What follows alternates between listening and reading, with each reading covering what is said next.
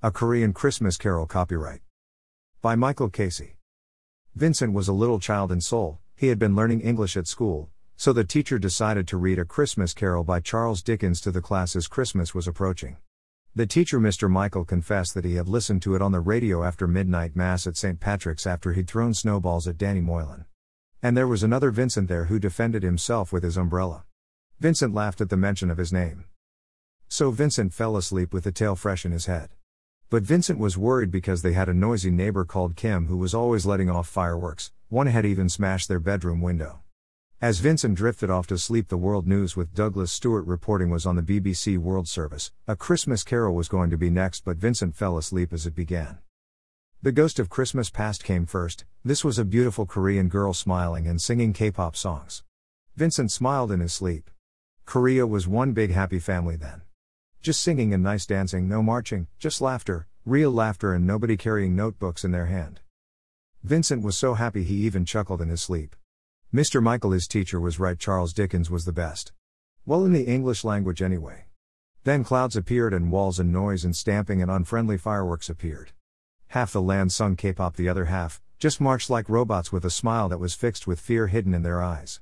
Half had technology and lights, the other half had no roads, no street lights, just dim, dim, dark life. One half had food galore and had the Korean dream, and Samsung really was king, the other just seemed sad but pretended to be happy by shouting a lot. They marched a lot too, to stay warm as their homes were so cold. Only the army mattered, not the people, not the poor, not the sick, not the uneducated, not the least of Korea's brethren. Only the army mattered. One half got poorer and poorer and sick and turning into skeletons and ghosts. But all the time they cheered for the emperor in his new clothes. While the people in that half became more and more naked, building a giant golden ox, which was the name of the nuclear missile, though some thought it was a great hotel. But really, inside it was a hangar for the greatest nuclear weapon ever. And still, the people in that side clapped and carried notebooks to record the Emperor's every word. As their clothes fell off their backs and they were more and more naked. Some even dying as they marched for their Emperor. Vincent started to cry in his sleep why couldn't the Emperor just vanish like in fairy tales? The ghost of Christmas present was a newsreader shouting and shouting, threatening and threatening. There was no hope and love in her voice, just anger. Wasn't Christmas supposed to be about love and hope in a future? Vincent screamed and sat bolt upright in his bed. He was so scared. His parents came running and comforted him. Then, with his head resting on his mother's breast, he fell asleep.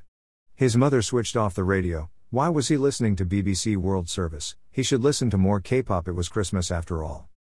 Vincent slept on the ghost of Christmas future appeared. It was a scruffy monk with mittens. The monk showed Korea, all Korea in ruins, mushroom clouds drifting in the sky.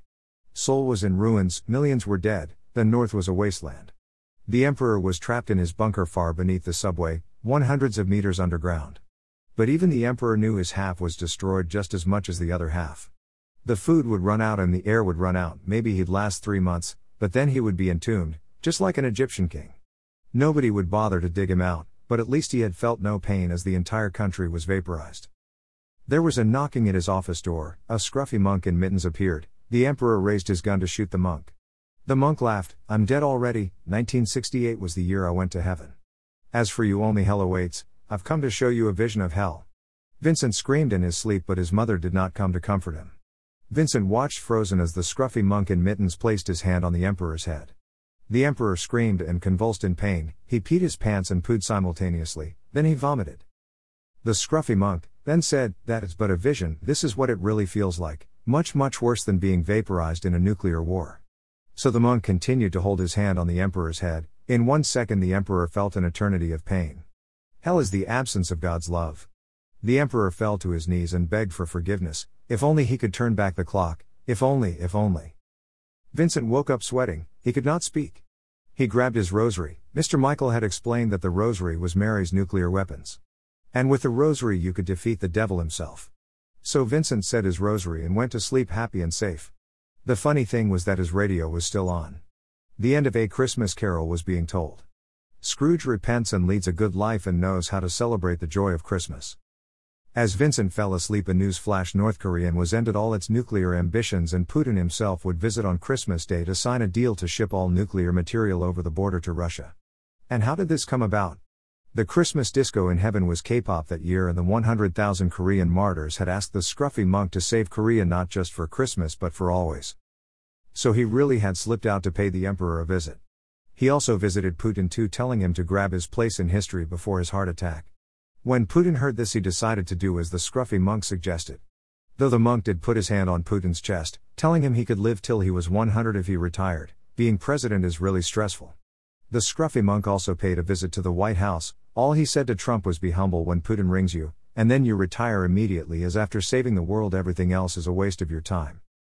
Vincent woke up and it was snowing in Seoul, church bells were ringing, Korea would be one again. As for the scruffy monk in mittens, he got back in time to hear George Michael singing the Ave Maria, Merry Christmas Korea, all in one Korea. All for Korea. Download.